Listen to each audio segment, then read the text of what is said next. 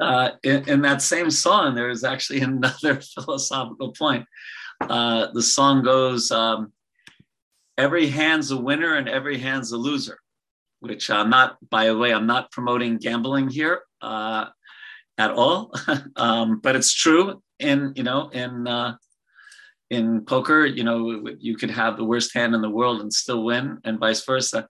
And that's actually true about our life.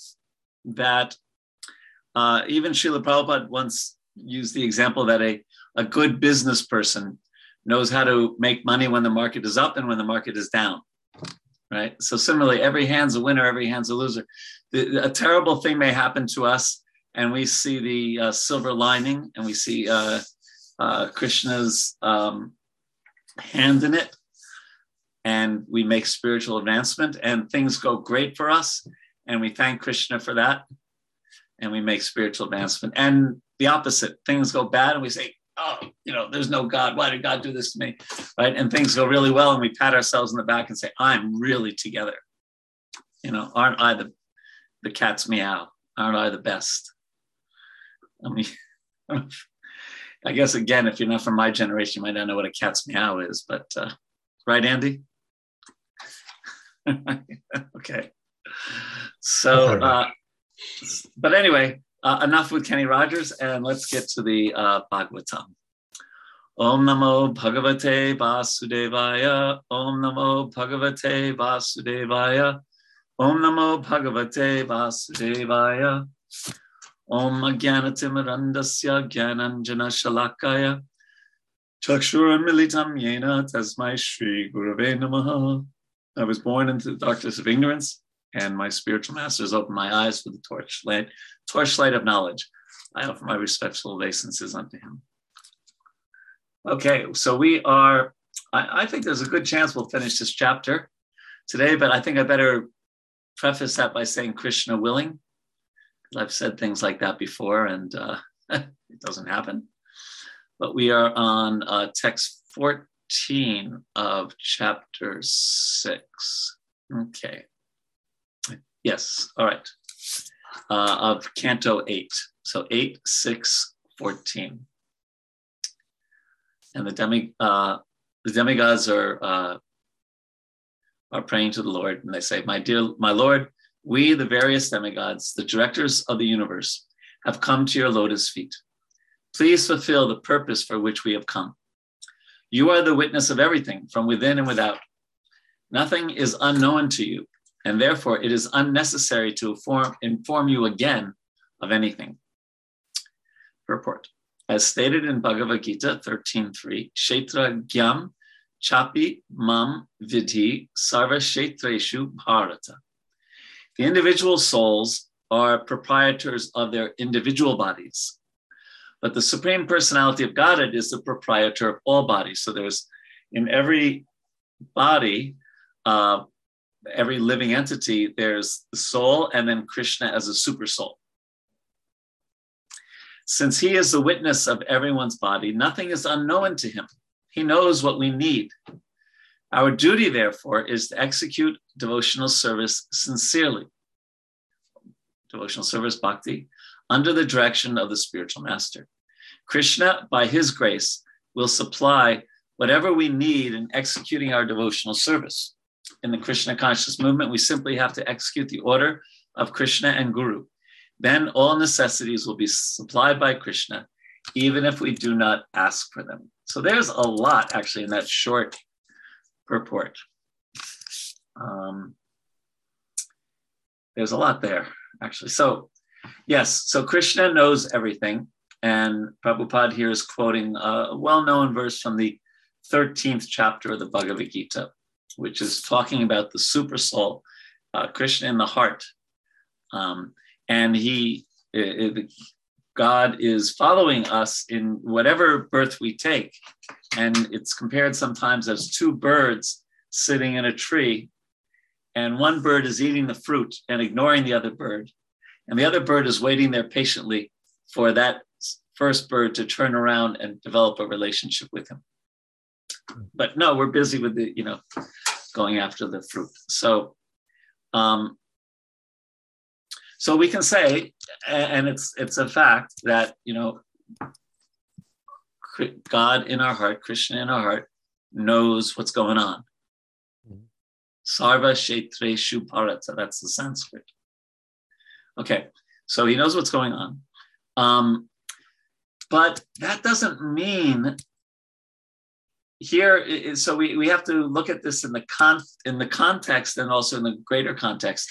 So on one level this could this could lead to almost an imp, impersonalistic viewpoint right? That eh, krishna knows everything. I don't have to you know chant his name or, or pray to him or anything because he knows everything already. He knows what's in my heart. You know why I, why should i go you know do this? Uh, uh, or that. Krishna knows that i have good intentions and whether i do the activity or not you know. But so this idea that uh, it could lead to kind of a wrong um, conclusion that just because krishna knows everything we don't you know because prayer is one of the you know the nine practices of bhakti. Vandanam means in sanskrit means prayer. And of course the hare krishna mantra is a kind of prayer. Oh, my Lord, oh, energy of the Lord, please uh, allow me to serve you. Hmm. So that so that's on one level, and uh, even people who don't, even those of us who approach God not purely, but with some ulterior motive, they are called in Sanskrit sukritina or pious, right? because at least they're they're approaching the Lord. They're not just saying, ah, the hell with that, right? And and Krishna talks about this in the um, seventh chapter, verse 16 of the Gita, where he says, um, four kinds of pious men begin to render devotional service unto me. The distressed. So, you know, asking Krishna to relieve us of our of our distress.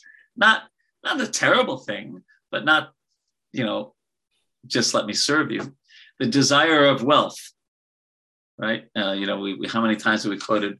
It actually wasn't Janis Joplin who wrote the song, but she sang it. You know, oh Lord, won't you buy me a Mercedes Benz, etc. So somebody who wants wealth, and please, you know, let that business deal go through.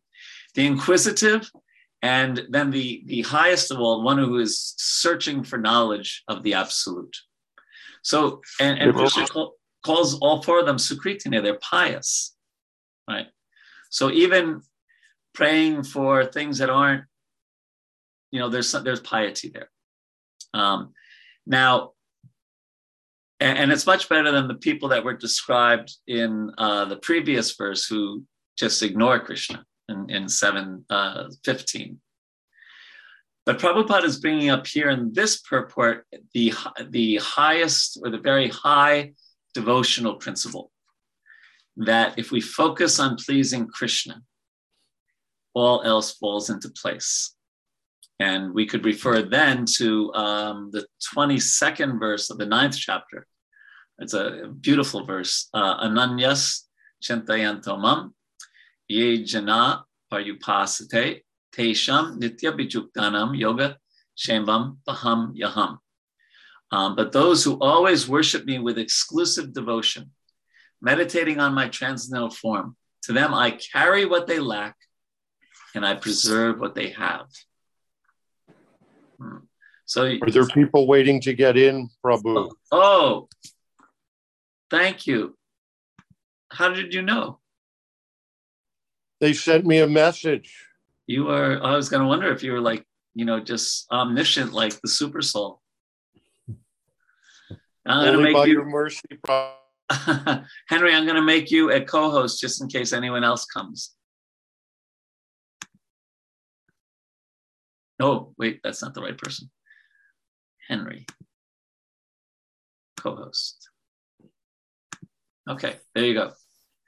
Thank you. Now you can use your your uh, omniscient uh, abilities to let people in. So I'm almost done with my my uh, little lecture here on this point. But um, but but that so that's what Prabhupada is bringing up to that high level here, right? Where he says that all necessities will be supplied by Krishna, even if we do not ask for them. So the the as aspiring devotees, um, we do pray to Krishna, of course, and if we, as far as possible, we want to pray to God for pure love, for bhakti, um, for having a relationship, a loving relationship, um, and nothing else. Right? That's that's that's actually you know pure devotional service, uttama bhakti, anyabi lashita sunyam, jnana karma anavritam, anukulyena krishna anu silanam bhaktir uttamam. That uh, that is the definition of pure bhakti. That um, anya abilas, other desires. Anya means other. Abilas, besides serving Krishna, sunyam. Try to make them zero. And then the next line explains what those are uh, the, the fruitive activities and the impersonalistic speculations. And then one should serve Krishna favorably under the guidance of Krishna's devotees. And that's called Uttama Bhakti, or the highest kind of bhakti. And that's certainly what um, Prabhupada is, is stating here. Now, it is also said elsewhere that while that should be our focus, um, sometimes in Prabhupada says, especially householders, especially those who are not renunciates, they may sometimes have to pray to, they may sometimes pray to Krishna um, for this or that. It just, it's just, you know, something to help their family, whatever it is, but it may not. So therefore the, the word is anyabila sita. Sita means generally or in normal circumstances. We, we only pray for pure devotion. So, you know, don't think if, if you say, hey, Krishna, by the way, uh, my, you know, my daughter's having a hard time. Could you help her? It's not like you're going to get hit by a thunderbolt like that, right? You're still secreting it. But what's so beautiful about the Gita is it talks about different levels. And here in this purport, Prabhupada's bringing it up to uh, a very high level. Okay, so that was my little talk, or as they say in New York, talk on that. Uh, what are your thoughts? Yeah, well, I, w- I would say um, definitely uh, one of the parts that can be difficult in interpreting some of these is understanding the, the level that it's talking about. Yeah. Um, I think, uh, you know, the text can sometimes seem, uh, you know, they can seem contradictory if you don't realize that, you know. That's right. Exactly. That, that, that's a really good point. And therefore, there is commentary, you know, the, the purports of Prabhupada, and also there's devotees who've studied for years and can, you know, give us some guidance, like uh, our Raghunandan Prabhu and others.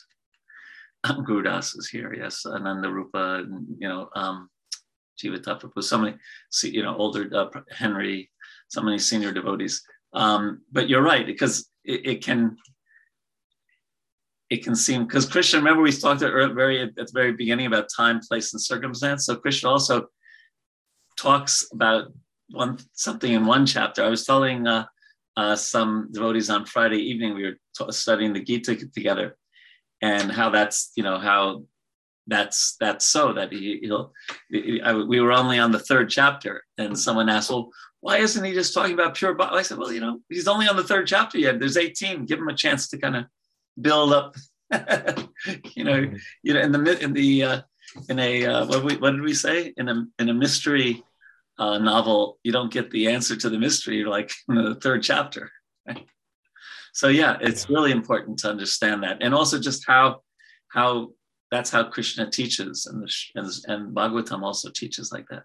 So, yeah. Hey, can I ask a quick um, housekeeping question? I, I, know there was a time um, you said you thought that you guys had somewhere uh, almost like a flow sheet of the layers of conversation that occur in oh right yeah because because a lot of conversations that. within conversations within yeah, conversations yeah. um uh, Raghunandan, do you have such a thing about a uh, a file, you know, like a Word document or whatever that that lists all the different conversations within a conversation within a conversation in the Bhagavatam. No, Prabhu, I don't no. have it. I, I, know the person who did one years ago. I'll ask him. Okay. I'll ask him. I mean, in, in a way, it helps to make it yourself as you're going. It really forces you to kind of like Yeah. twist your mind around it, and you know. Yeah, because sometimes they're saying the question to Suta Goswami, sometimes to Sukadeva Goswami, sometimes to Maitreya. It's- Mhm. Yeah, and, and others also. And it's like, wow. Mhm. Yeah. Okay. Uh, and uh, other thoughts, questions, comments? One other thought I had uh, when you were mentioning that uh, verse about Krishna protecting what we have and uh, carrying what we lack. Um, and also Prabhupada is talking about that in the purport that Krishna will supply whatever we need in executing a devotional service.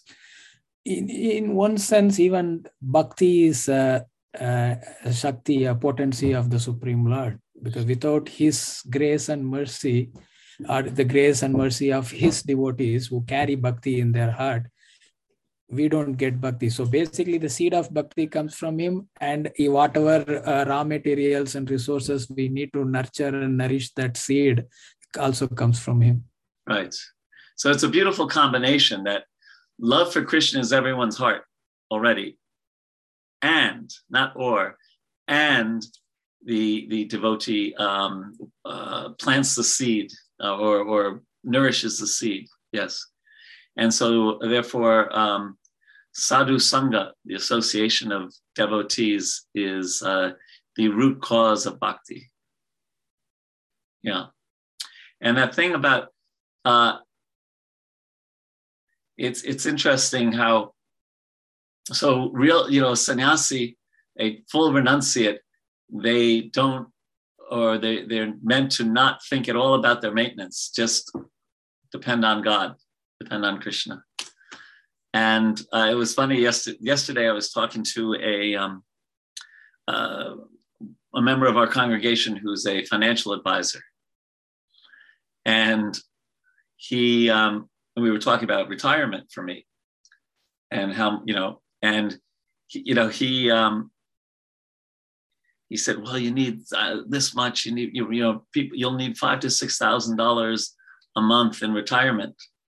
And i was thinking like you know i mentioned that to my son and my son was like i don't think he gets like where devotees come from you know, he said, we're supposed to depend fully on Krishna, but five is it, you know, he said, but I don't, he said, Pipta, you don't need that much. You just need some place to sleep, some place to eat, a computer, and books to read. What else do you need?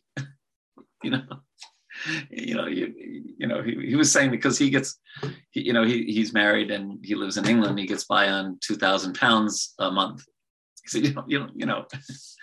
so it's just interesting the different, Oh, you know, this person, by the way, was trying to help me. He was really trying to be, but you know, there's no way I'm going to have that kind of income in my retirement, and I'm sure I'll be fine. Um, but the but the idea of um, depending on Krishna, of course, is a lot easier when one is a renunciate and uh, you know has no cares in the world. But there's very few of us who are, you know, out of the let's say in even in in the ISKCON society, out of the you know 900 or 1.5 million members, there's what 100, 200 sannyasis. so like that. Henry, you had your hand up. Oh, that's interesting. Sorry, there's so there's 200. Yeah, something like that. 200. That's interesting. Okay. Yeah, maybe Um, 300. you know, um, I, I, you know, um, I didn't know how to have that. I didn't know that I had my hand up. I, I, I can't see if anybody's trying to get in because I'm using my phone today. oh, So I haven't seen anybody trying to get in. I'm not sure if I'm seeing it right. And no about problem. that thing, that about that thing of the different levels of the Bhagavatam, and you know, actually, Kastuba knows it. You know, he can explain it, and he tries to. I still haven't gotten it myself, but I think you should bring Kastuba on to explain his system of the different levels of the Bhagavatam and who's talking to who, who, and everything, because he's got the answer there. Thank you, Henry. Thank you. We'd be honored to have Kastuba here. Okay, anything else on this? All right, then we are going up to verse number, oh, all the way up to 28. Wow. So we're going to be reading quite a few verses. Um, verse 15. I, Lord Brahma, Lord Shiva, and all the demigods accompanied by the Prajapatis like Daksha are nothing but sparks illuminated by you. who are the original fire. Since we are particles of you, what can we understand about what can we understand about our welfare? O Supreme Lord, please give us the means of deliverance that is suitable for the Brahmanas and demigods.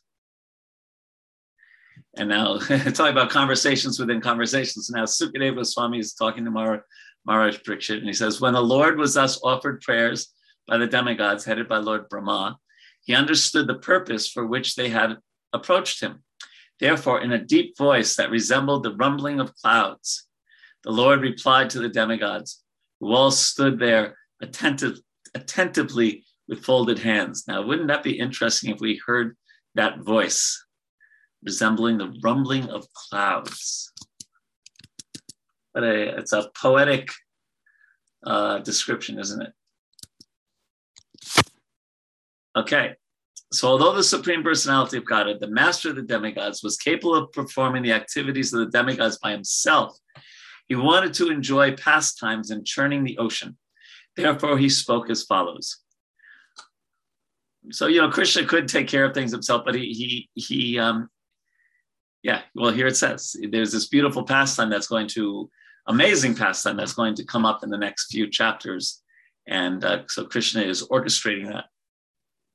And he says, uh, O Lord Brahma, Lord Shiva, and other demigods, please hear me with great attention, for what I say will bring good fortune for all of you. As long as you are not flourishing, you should make a truce with the demons and asuras, who are now being favored by time. So this is a, we could get into a whole discussion about this thing about favored by time. Um, that time is such a um, amazing thing. We've talked about time a lot. Uh, uh, kala is is Sanskrit, um, and if you're favored by time, just like you know, someone may be a great athlete, and so he or she gets you know wins so many medals or gets so many championships. And you know they're favored by time but of course that doesn't last forever. They have to retire at some point in time. You know so time uh, we have our ups and downs and they all take place um, in encapsulated uh, or within the the time factor right? And of course the time factor is um, uh, time is such an amazing element or yeah factor or or thing especially in the vedic literature right?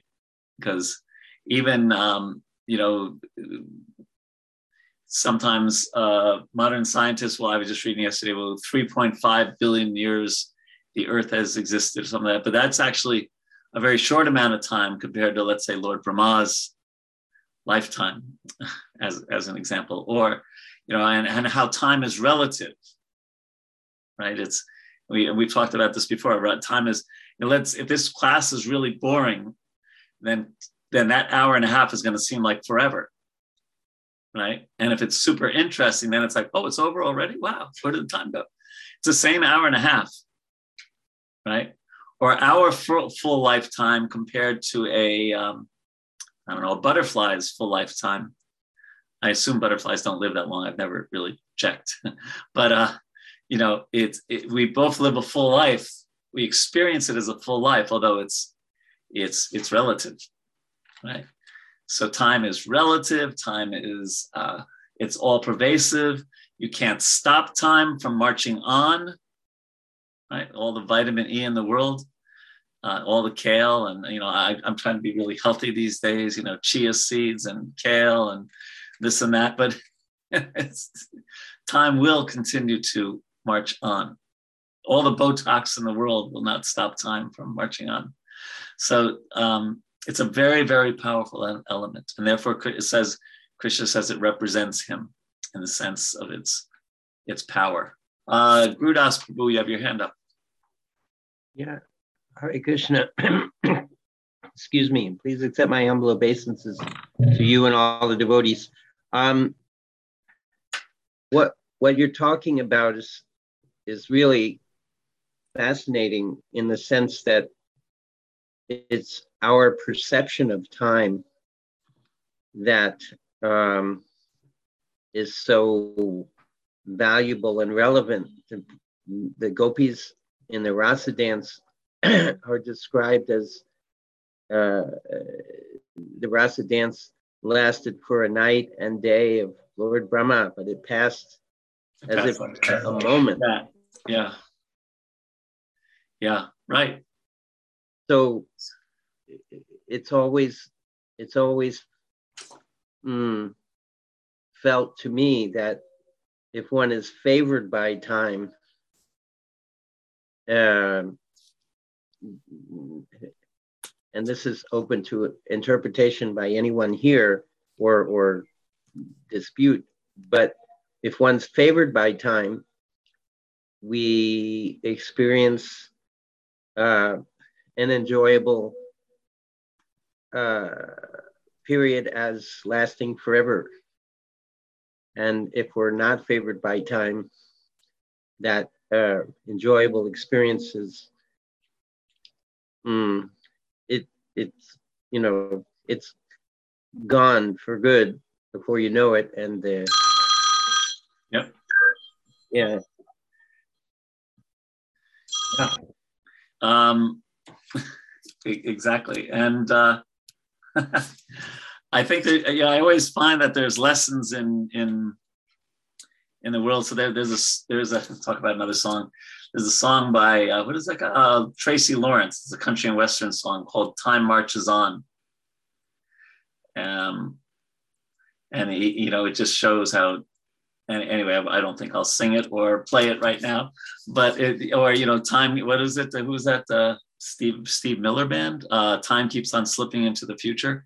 So you know that there there's uh, or you know there's so many actual songs about time. If I could turn back the hands of time is another song, right? People you know, lamenting about the passing of time. Um, it's it's because it, it represents Krishna. So in one sense, they're talking about Krishna or a representation of Krishna, and and all powerful one just like Dean experiences this, right? Because you know his little daughter was this size, and I saw her. I had I hadn't seen her in about eight months, and oh, I saw yeah. her last. I was like, "Whoa, who's that?" Yeah, and you know, it happens practically before your eyes, right? Mm-hmm. And, and, I know a number of us. Uh, Shanaz has children, and and uh, um, and Rupa two kids, and yeah, so many of us, yeah. And so uh, Raghu has children.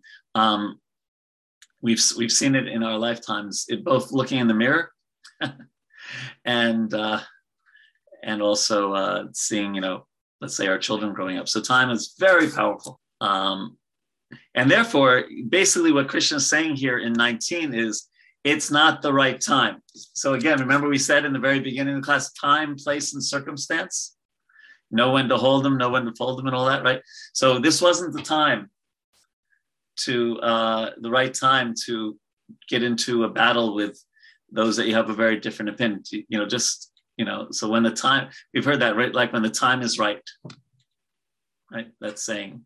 So here they're saying Krishna's saying no. The time is right. You're not flourishing now. So now's the time to make a truce. And he says, Oh, demigods in 20, Fulfilling one's own interests is so important that one may even have to make a truce with one's enemies.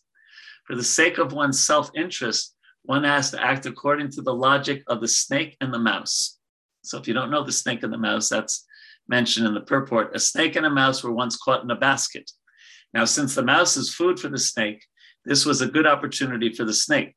However, since both of them were caught in the basket, even if the snake ate the mouse, the snake would not be able to get out. Therefore, the snake thought it wise to make a truce with the mouse and ask the mouse to make a hole in the basket so that both of them could get out.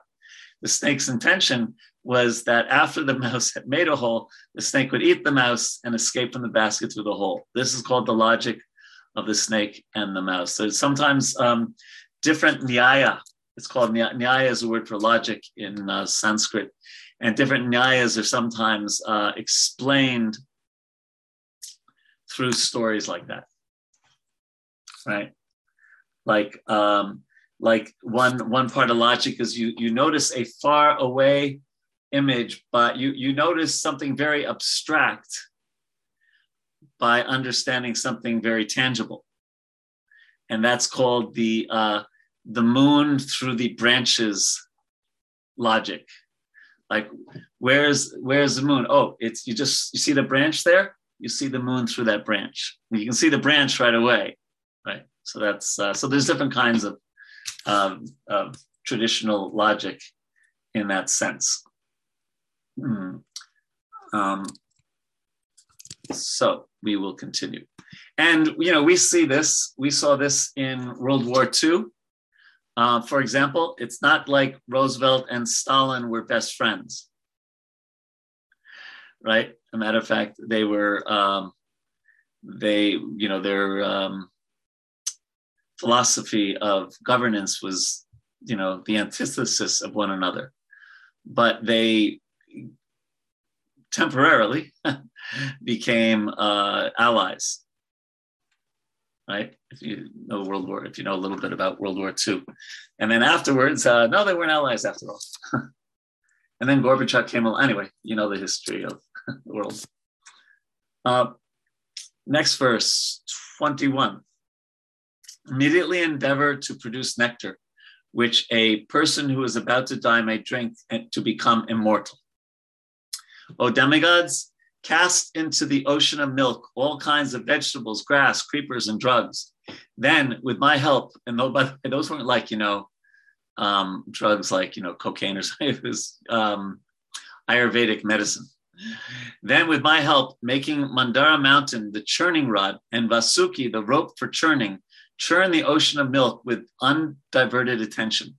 Thus, the demons will be engaged in labor, but you, O demigods, will gain the actual result the nectar produced from the ocean. So he's giving a little premonition, a plan. My dear demigods, with patience and peace, everything can be done. But if one is agitated by anger, the goal is not achieved. Therefore, whatever the demons ask, agree to their proposal. A poison known as kalakuta will be generated from the ocean of milk, but you should not fear it. And when various products are churned from the ocean, you should not be greedy for them or anxious to attain them, nor should you be angry. wait a second, what verse did I say we're going up to? So I don't, um, 28. Oh, okay.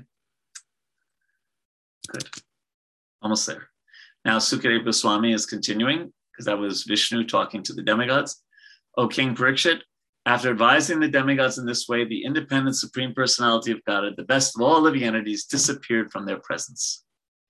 Then Lord Brahman, Lord Shiva, after offering their respectful obeisances to the Lord, returned to their abodes. All the demigods then approached Bali Maharaj, who was the, the king of the um, Daityas, which is translated as demons, you know. Um, and it, this may take some explanation in the next class because Bali Maharaj actually, although he's the king of the demons, is a great, great devotee. Okay. So Bali Maharaj, the most celebrated king of the demons, knew very well when to make peace and when to fight. Thus, uh, although the, his commanders and captains were agitated and were about to kill the demigods, Maharaj Bali, seeing that the demigods were coming to him without a militant attitude, forbade his commanders to kill them. Purport. Vedic etiquette enjoins grihe satrum apipraptam vishvastam akutobhayam.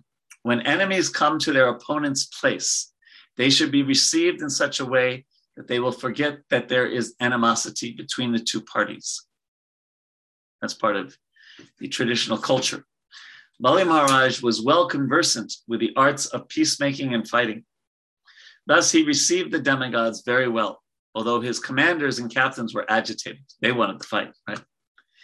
This kind of treatment was prevalent even during the fight between the Pandavas and the Kurus. Now we're talking about Bhagavad Gita, the Mahabharata. During the day, the Pandavas and Kurus would fight with the utmost strength. And when the day was over, they would go to each other's camps as friends and receive and be received as such. During such friendly meetings, one enemy would offer anything the other enemy wanted. That was the system. Not exactly what's hap- what's happening today. Um, not if whatever ha- transpires in um, Ukraine, that is not going to be what happens. But this was what what um, what happens. Now, I thought I there's in in my uh, in in Maya in my profession, we I talk sometimes about the difference between opponents and adversaries. So a opponent is someone who disagrees with you, has a very different take on whether it's, you know, philosophical, managerial, ethical, whatever, but you trust them. You trust them as a human being, but they uh, but you have a very strongly different opinion than them. And then opponent, now you can, you know, uh, then an adversary is you disagree with them and you don't trust them. And there's a difference between those two. Uh, the opponent actually, uh, if they actually are trust, you trust them and they are trustworthy, they actually make you a better person. They can help make you a better person by explaining things the way they see them, by pointing out perhaps the the shortcomings in in in how you are doing something or how you are thinking about something, and it can they can actually really be a great uh, help. Uh, whereas the adversary, you know, not so much so. And generally, it's said that we should at least start with thinking of someone as an opponent, and only after really showing that they're not trustworthy, put them in that latter category. And another, just this is kind of an aside, but the adversary often takes up a lot of our psychic energy. And generally, the instruction is as much as possible, just ignore them. If you if you really don't trust them at all, and they see the world totally different than you, then then generally they're just going to put you in anxiety. And life is too short for that. By the way, there's also two categories of people that do agree with you people that agree with you and you trust, and people that you agree with you and you don't trust. and so that might be what's going on here to some extent, because um, both the demigods and the demons have ulterior motives. But for the time being, they're making peace. But they both want to, you know, they both have a, a little uh, tricky they both actually want something. but anyway, I, I, thought that was a, I've used that a lot in my work and even in counseling devotees, those four kind of quadrants, uh, if you will. Um, the one that, by the way, the one that you, um, uh, you agree with, but you don't trust, the, the word for them is uh, bedfellows, right? Because there's that saying, right, that politics can sometimes make interesting bedfellows that you work like like Stalin and Roosevelt and, and Churchill for you know for that matter in World War II uh, as an example. I mean, Stalin was a terrible person. Not that I, you know, I'm not trying to make say Roosevelt was great or Churchill was great or bad. That you know, we're not going to get into politics. But Stalin was a, a, a, you know really really bad person. I mean, how many millions of his own people did he kill? But still, in order to you know get World War II won by the Allies. They, they made bedfellows.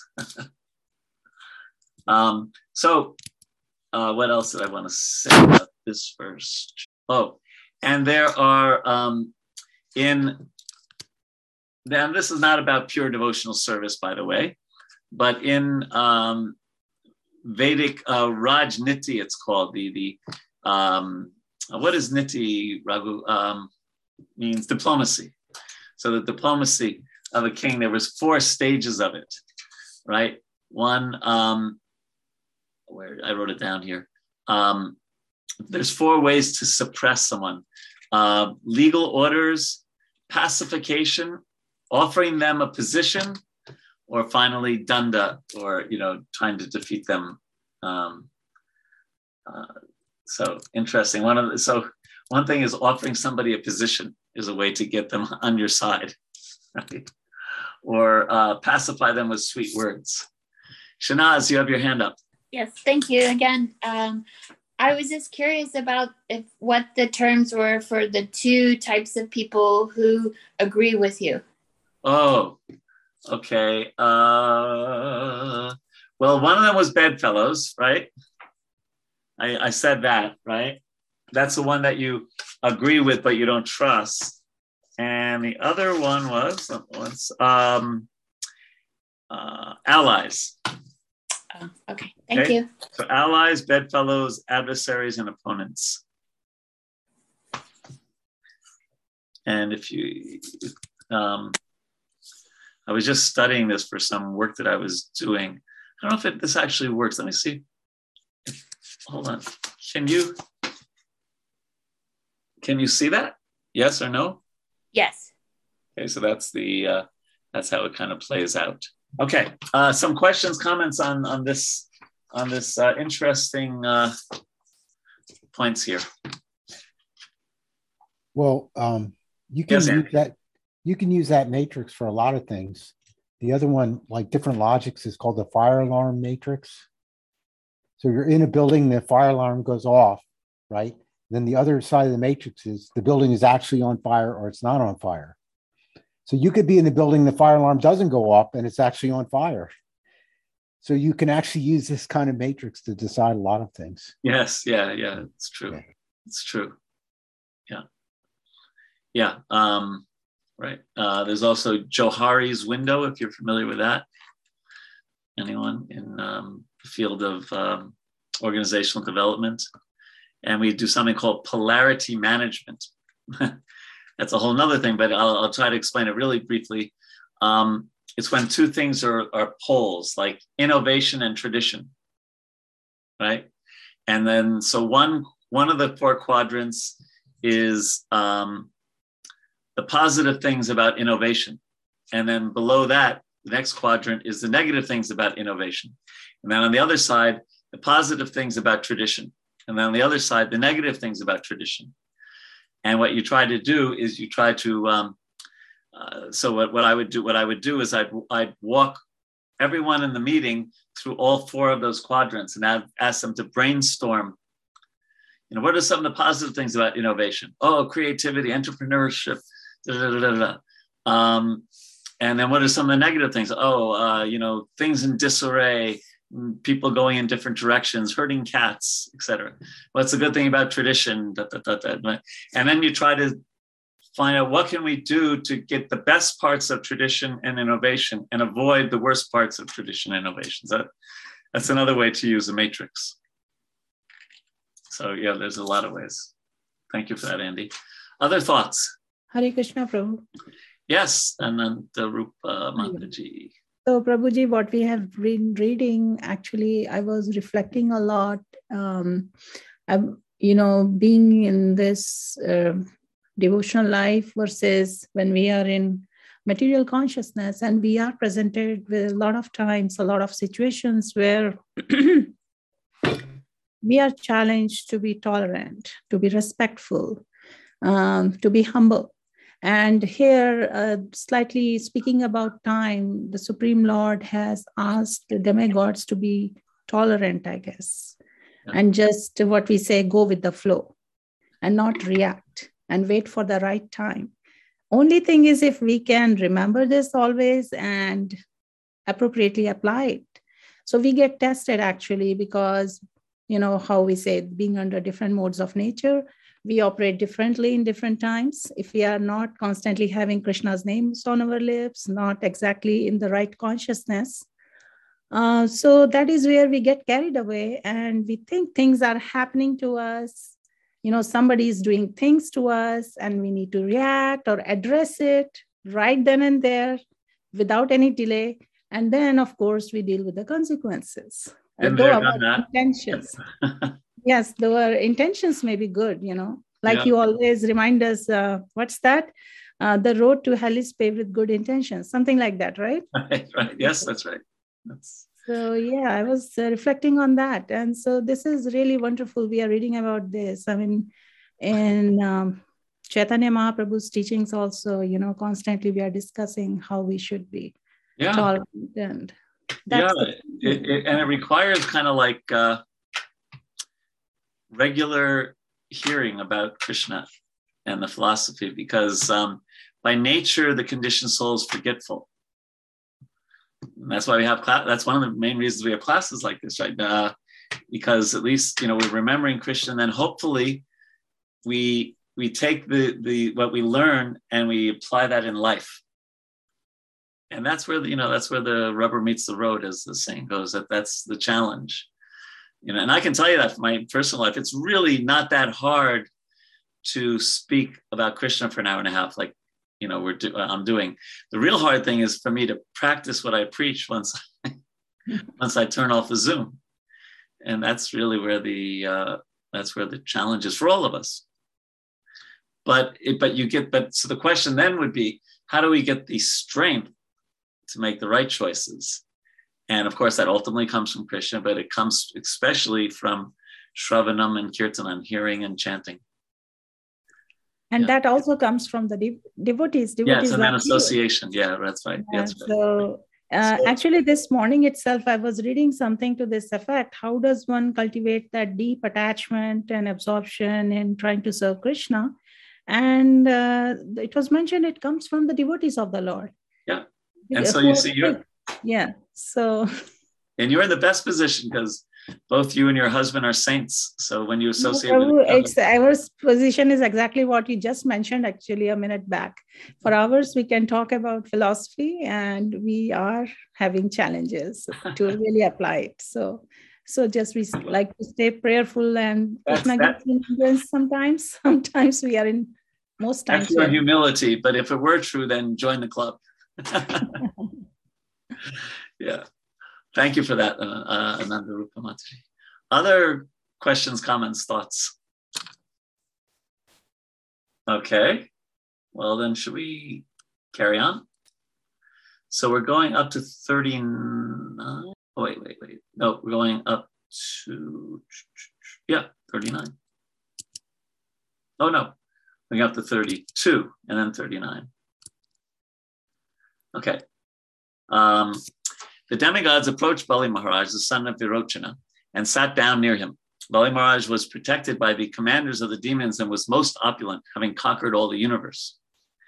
After pleasing Bali Maharaj with mild words, Lord Indra, the king of the demigods, who was most intelligent, very politely submitted all the proposals he had learned from the Supreme Personality of Godhead, Lord Vishnu. The proposals submitted by King Indra were immediately accepted by Bali Maharaj and, assist- and his assistants, headed by Sambara and Aristanemi, and by all the other residents of Tripura. O Maharaj Parikshit, chastiser of, uh, chastiser of enemies. So this is still Sukadev telling the story. The demigods and the demons thereafter made an armistice between them. Then, with great enterprise, they arranged to produce nectar as proposed by Lord Indra. Purport says that the word samvidam is significant in this verse. The demigods and demons both agreed to stop fighting, at least for the time being, and endeavored to produce nectar. Um, Srila Chakravarti Thakur notes in this connection, then there's a verse, and it says the word sambit is variously used to mean in fighting, in promising, for satisfying, and addressing, by practical action, indication, and knowledge. Now, you see what I mean? Sanskrit's amazing, right? There's one, two, three, four, five, seven different meanings of that one word. so one really needs to know the context to know what, which, which, how to translate something. And therefore, Prabhupada was so painstaking in translating um, these, this literature into English. So they both agreed to stop fighting, at least for some time.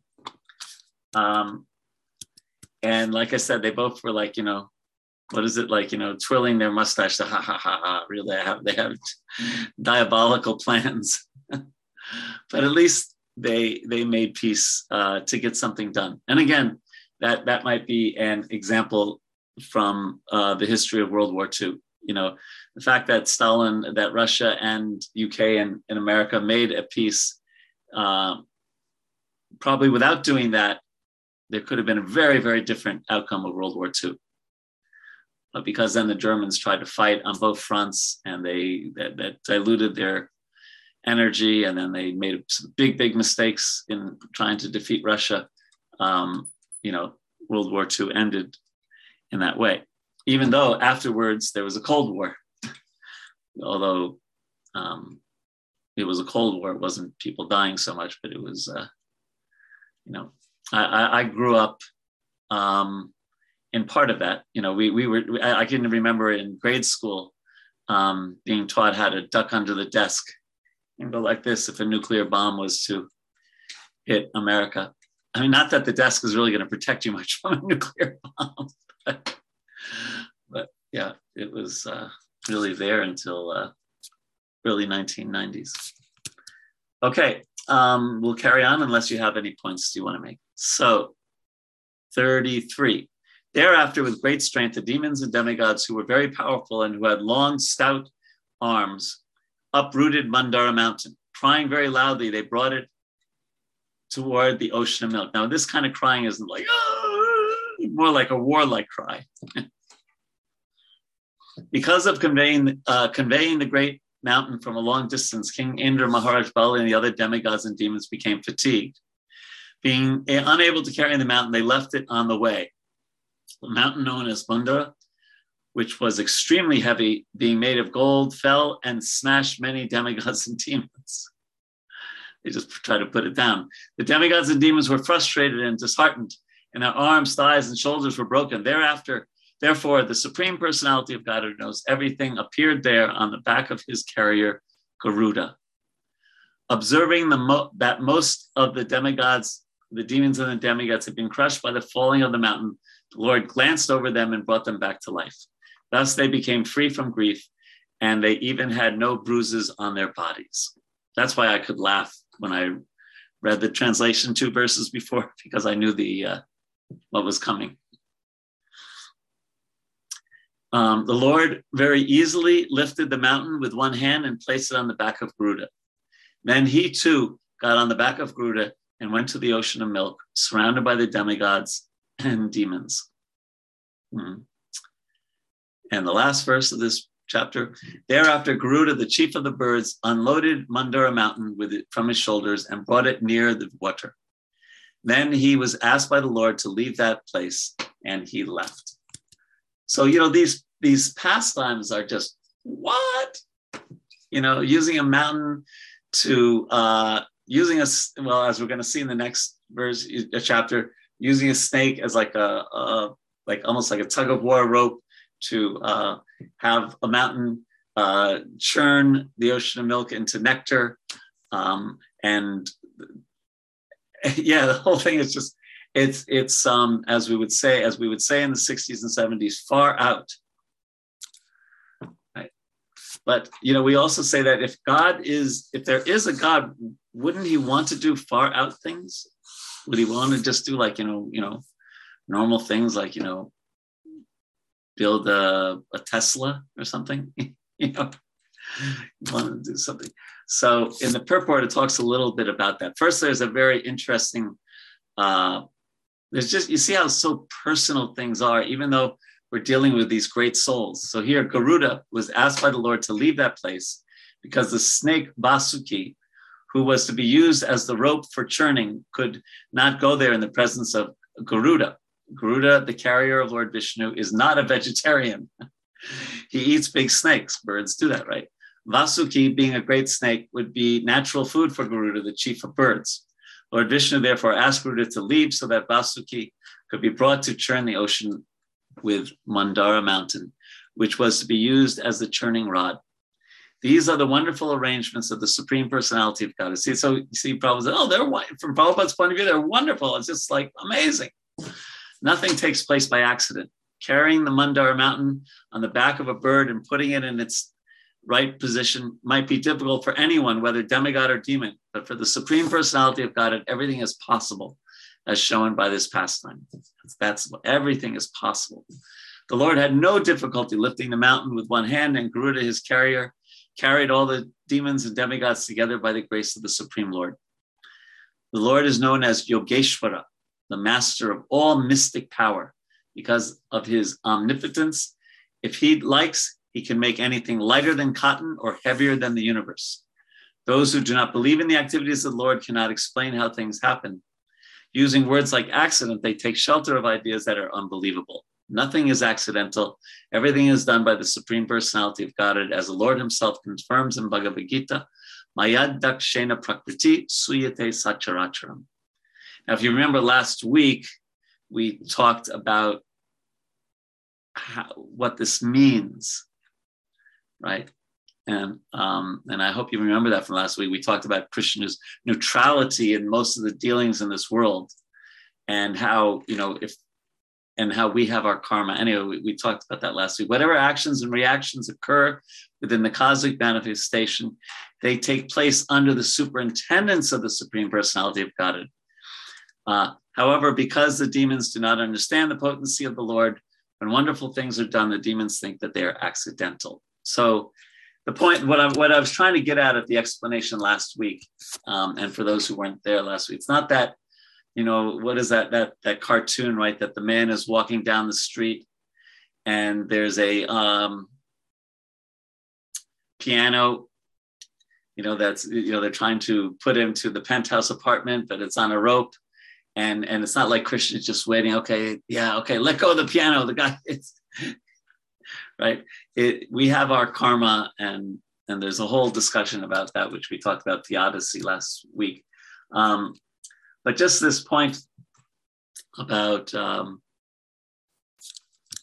just how this pastime we're going to be hearing is just uh, it's going to be um, mind blowing and wonderful, and the the outcome is uh, is just so cool. It keeps you on the edge of your seat as we hear about that.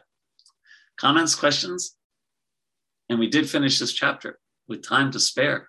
If not, what we could do, we can see, we can go on and start the next chapter, but I also would be happy to open this up for any question about anything or any comment about anything that's been on your mind this past week or month or year or lifetime. You know. Uh, yeah, go ahead, Andy. since we have time, uh, I was very interested in the purport to last first, where he's actually repeating the thing about chance.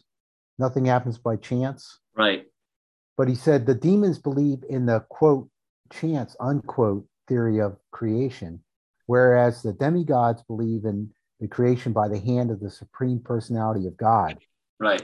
Now, my question is do you really believe that he's talking about something in a different yuga trillions of years ago? Or maybe he's talking about something uh, fairly current when he says uh, he's using the word demons, but he might he might have used the word scientist, but well, um, I always want to be careful about this because I sometimes find that devotees will whitewash. Oh, all scientists are just, you know, you know. I I might not be here today if it wasn't for modern science, right? Because I had a uh, a valve repair, repaired in my heart ten years ago, and actually my father had the same problem, but he died like a year or two after the operation because they didn't they didn't have the know-how that they had when it was time for me to have the operation. Um, Prabhupada's con- main concern about scientists was specific, and it was about them. Um, well, one is wandering into the field of theology and not being um, uh, sufficiently humble to state what they what we don't do know and what we don't yet know. And and therefore not making assumptions about what we don't know. Now a friend of mine let me see if i can find it real quick. My friend brahmatirtha just sent me uh, i don't know if it was on it was a chat give me second when, when you know there's too many ways to um, communicate these days right whatsapp and and this and that. It's not there. Let me check what's up. He sent me an article about scientists and humility and the importance of it. Let me see if I can just find it real quick I can put it in the chat. Hmm. Not there. I guess he sent maybe he sent it as an email. Hold on. One more place I can check. Ah, five reasons why intellectual humi- humility is good for you. Let me see if I can put it in the chat. I don't know if that, they may not, oh, let me see if I can find the link. Copy link here. This, I think, is what you really need. There you go. Uh, and he said it was a good article, and he is in charge of the Bhaktivedanta Institute, the science wing of, of our organization. So if you're interested, you could uh, uh, copy and paste that. So yes, it's it's it's uh, science does great things, and at the same time, um, it, it, the whole thing about because uh, one of the one of the problems with to be quite frank, one of the problems with um, intelligent design, if you ever heard of that, intelligent design is uh, is often what because it enters into the field of politics. It's usually evangelical um, Christians that promote this, and you know they, they so it's seen as a, a Republican, right wing, conservative, anti-abort, you know, all these things that it it drags a lot of um, baggage into the field of um, of theology, right? And um, the Vedas, of course, have this intricate, incredibly amazing uh, description of how the world comes to be. And at the same time, you know, the simple point of um, it just makes sense that there's intelligence behind it. right. But uh, I would I would leave that to sometime maybe if you ever were interested, we could have Brahmatir to come sometime and uh, explain things from a more scientific viewpoint, which is not my. I'm, if anything, uh, I'm involved in social sciences. Yeah, Dean. Yeah, I was wondering if um, anyone had heard of uh, a guy named Stephen Meyer. Um, yeah. You have heard of him? Yeah. Yeah, he's kind of. I, I find him really interesting because he's a tried and true scientist, and he feels like the more uh, the more I guess research that he does, the, the, it, I think that that he's coming back to um, intelligent design or, or yeah, and um, I guess like in particular with the Darwin's theory, um, you know, as we've learned more and been able to uh, examine more and learn more about the physical world, a lot of the, at least in his estimation, uh, and, and some other scientists too, that I think is growing in number. In their estimation, that theory is not not holding up. So I think, just to give you one example, um, when Darwin made his theory, uh, that initial leap from just sort of inert matter to um, the first sort of basic building block, blocks of cellular cellular you know matter was con- considered very short not not a big jump. But what they're saying now is that um, those quote simplest building blocks of life actually way way way more complex than than what they they understood back then and um, I don't know. He's kind of an int- certainly very interesting. Uh, yeah. YouTube um, things. I think like the Hoover Institution does a lot of interviews with him and stuff like that. Yeah, and uh, two of two um, devotees of Krishna, uh, Sadaputa and Drutakarma, wrote a book on um, called Forbidden Archaeology. It's not mm-hmm. a, it's not a um, light read during lunch hour. it's a thick book. They also wrote a popular version of it, The Hidden History of the Human Race. What is it about exactly? It's primarily, um, they did, ex- I, I know because I actually lived in San Diego for a short time when they were researching it. Um, it's an ex- it's an extensive research about how the um, archaeology, uh, how archaeological findings were uh, selective in what they present to the public. Yeah. Uh, and the ones that don't fit into the theory um, didn't make their way into um, public knowledge. Yeah, yeah. They did a lot of uh, research, but they they try not to. They tried very carefully not to write it in some kind of um, conspiracy theory, you know, wild thing like you see on the internet or something, but rather just stating the fact, you know, because they traveled around the world to different places and found things in museums that weren't for public consumption and all sort of stuff like that. Oh yeah. Yeah. So anyway, um, other questions, comments about life as we know it or don't know it?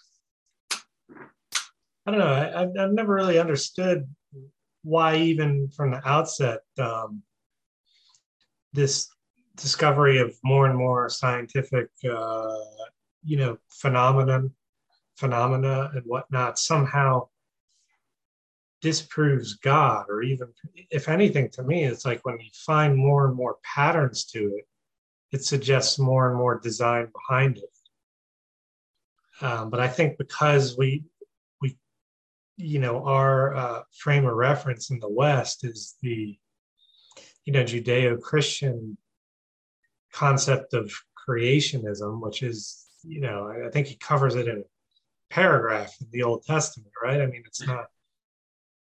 And I'm always thinking like, you know, that's not the only description of creation.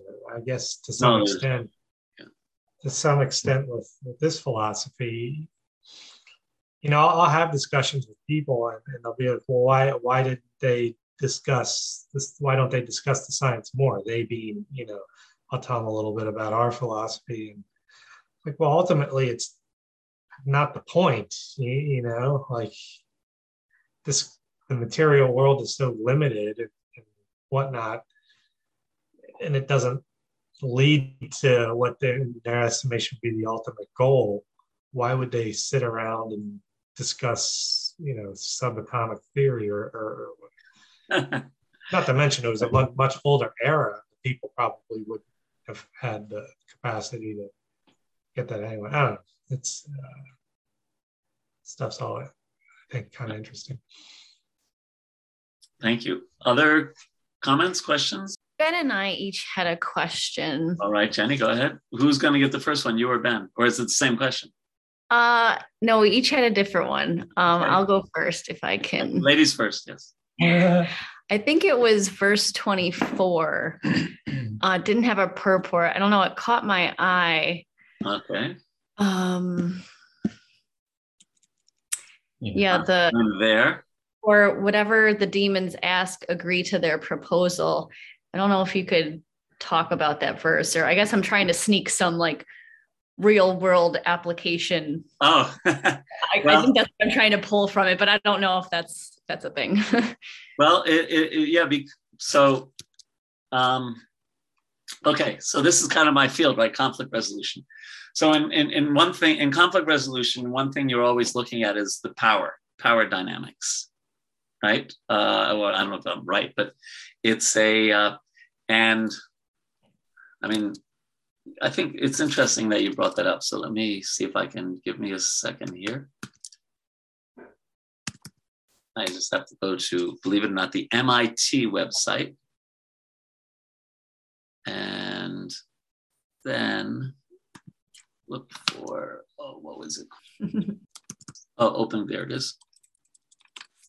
Open courseware. All right. And then I go to negotiation. This is uh, my mentor, and Henry knows this person very well. Uh, her name is Mary Rowe. And so just, just be, um, since we're delving into a bunch of different things today. Um, ah, here we go. Okay, so let me share my screen. So there's different sources of power. And this is a roundabout way to answer your question, Jenny. uh, and this is from uh, her website. Um, so, for sources of power in negotiation, because actually what's happening is a negotiation. So, one is positional power. Uh, I'm the boss. You do as I say. I'm the president or whatever, the CEO. I'm going to go through these quickly. Uh, you can you have power if you can reward people. That's the kind of power. Again, I'm your boss. I can give you a raise, right? You have power if you can sanction people. A policeman has some power. Uh, again, uh, a CEO or, or a supervisor. Um, of course, force is a kind of power, right? And you know, we're we're learning, we're seeing that in uh, Russia and Ukraine right now. Um, uh, information is a kind of power, especially in this day and age, right? If you have the ability to get information, information can you can walk into doors, right? Uh, walk through doors with information sometimes. Being expert at something is a kind of um, power, right? If you're if yeah. Um, I, I see that a lot. If somebody is a subject matter expert in something and we're having a discussion, that there's going to be deference to that person because they know what they're talking about. Uh, this is the kind of power that a mediator, someone in my position, has someone who can help you come up with an elegant solution. That's a kind of power. This is a very important power in any um, faith based situation uh, charisma, reverent, moral authority. You may not have a, a, position of any kind, but you're a saintly person. You're, uh, and that that gives you um, power, or you're a great orator, something like that. This is an interesting one, by the way. Commitment is actually usually seen as a positive thing. It's kind of negative in the sense a person who's like a pit bull and just doesn't give up, right? And that's a kind of power. You know, if you just you just keep on sending out 10,000 emails until the person just, you know, okay, what do you want? you know? Um, and being able to develop relationships uh, is certainly a kind of power. And this is an interesting one, BATNA, or having the best alternative to a negotiated agreement.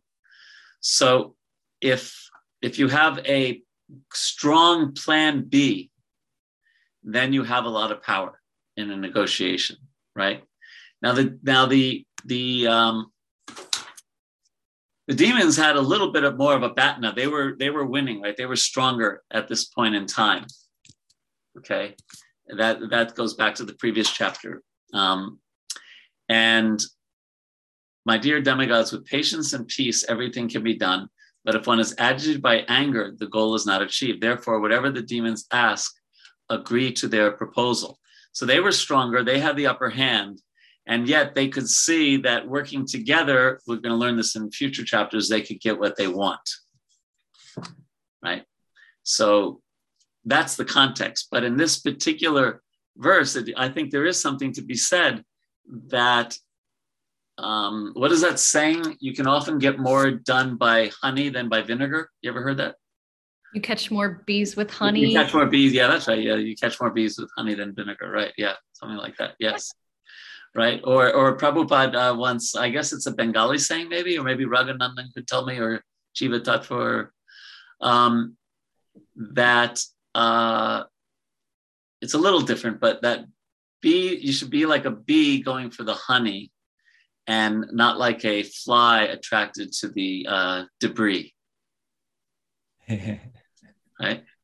So um, I think this is I think this is a time, place, and circumstance. But I, you know, as a general rule, I, I think especially in, in devotee sangha and in, in friends and things, patience and peace is really the way to go. Now there may be some times, you know, if you're being you know chased down the, an alley by somebody with a knife, you really like to see a policeman who has a gun who can threaten them, right? or something like that. It's not a time for the policeman. Well, let's talk about this for a few minutes while, while they run past you, right? So there, you know, there's a time for everything. But as a general rule, um, I think uh, the goal can be achieved by patience and peace. And patience, by the way, is one of the um, six one of the six most important qualities for a uh, for someone practicing bhakti. It says uh, enthusiasm. The first three are enthusiasm, confidence, and patience. You know, what's what does that say? Rome wasn't built in a day. Uh, you know, and neither is bhakti. Is that all right? That's great. Thank you. Okay, uh, go ahead, Ben. Uh, my question was about um, verse 21 or text 21. Okay. Endeavor to really read these carefully, more carefully than me. Go ahead. immediately endeavor to produce nectar, which a person who is about to die may drink to become immortal. Um, and then it talks about, you know, as they're going to agitate and churn the ocean using Mandara Mountain, you know, to produce nectar from the ocean. So, um, like metaphorically speaking, this is like, I don't know, maybe I'll, my initial question this will go beyond the scope of but you know does the ocean represent uh, like krishna krishna's love like the the nectar that's produced from that and then as you know the person who is about to die is this someone who is again like i've got the sort of a, a christian background or you know like my context for some of the for looking at some of this is from a, a Christian viewpoint. Totally understandable, yeah, yeah. Which is um like thinking of like stories of Jesus saying, "Hey, I'm the living water. You know, you drink from me, you'll never die, you'll never grow thirsty." All that stuff. Right. So, it, when the demon demons and demigods are going to endeavor together to produce this nectar, which is basically going to, you know, provide eternal life for this person. So would this person be who is about to die? That would be those who are learning about bhakti and learning about Krishna. Um, you know, this is it's it's sort of like uh like in recovery. You know, you can't keep it unless you give it away. Like the whole twelfth step thing. You know, going out and serving like with other alcoholics or, or you know, just mm-hmm. ministering to other people in, in whatever way is just you know living um being a better human and like showing god's love flowing through you which is going to help inspire other people hopefully to become better humans also wow you just said a whole lot uh, uh, first, yeah. I'll, I'll start with the last point, and, uh, and then I'm going to check with uh, Raghunandan and and or Jiva Tattva, his good wife, about um, but I'm going to say after that because I'm I'm 95% sure, but I want to check it with the other learned people here. But but very much we we um, adhere to that. Uh, you know, when you give bhakti away, you get a lot more bhakti, mm-hmm. and and it's that that that mood of charity. Uh, the highest kind of charity is to give someone knowledge or give someone you know love, right? It's not you know. Um, uh, yeah, you get the idea.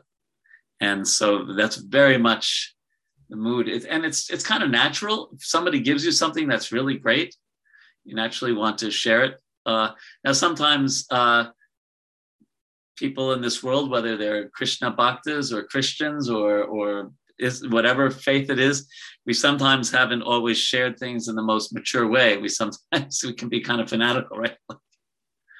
you know, uh, in all and and and by the way, Krishna bhaktas uh, are not. Uh, um, they've also been guilty of that. Put it that way. yeah. uh, and and you know, nineteen-year-old Brudge was definitely like. I was going to save the world by the time I was twenty, and save all the infidels. uh, but okay, but but your point that that last point you make very nice. Now, um, words can be used in different ways. So my understanding is, uh, and Rag- Raghunandan Prabhu and, and Jiva or, or um, Ananda Rupa, my understanding is that this is not like eternal, eternal, right? That they would get they would get long lasting life, and their body would be very stout and strong. The only way you get eternal life is by love, by bhakti, not just by drinking uh, some nectar. Of course, um, yeah. Um, so that's that's one point.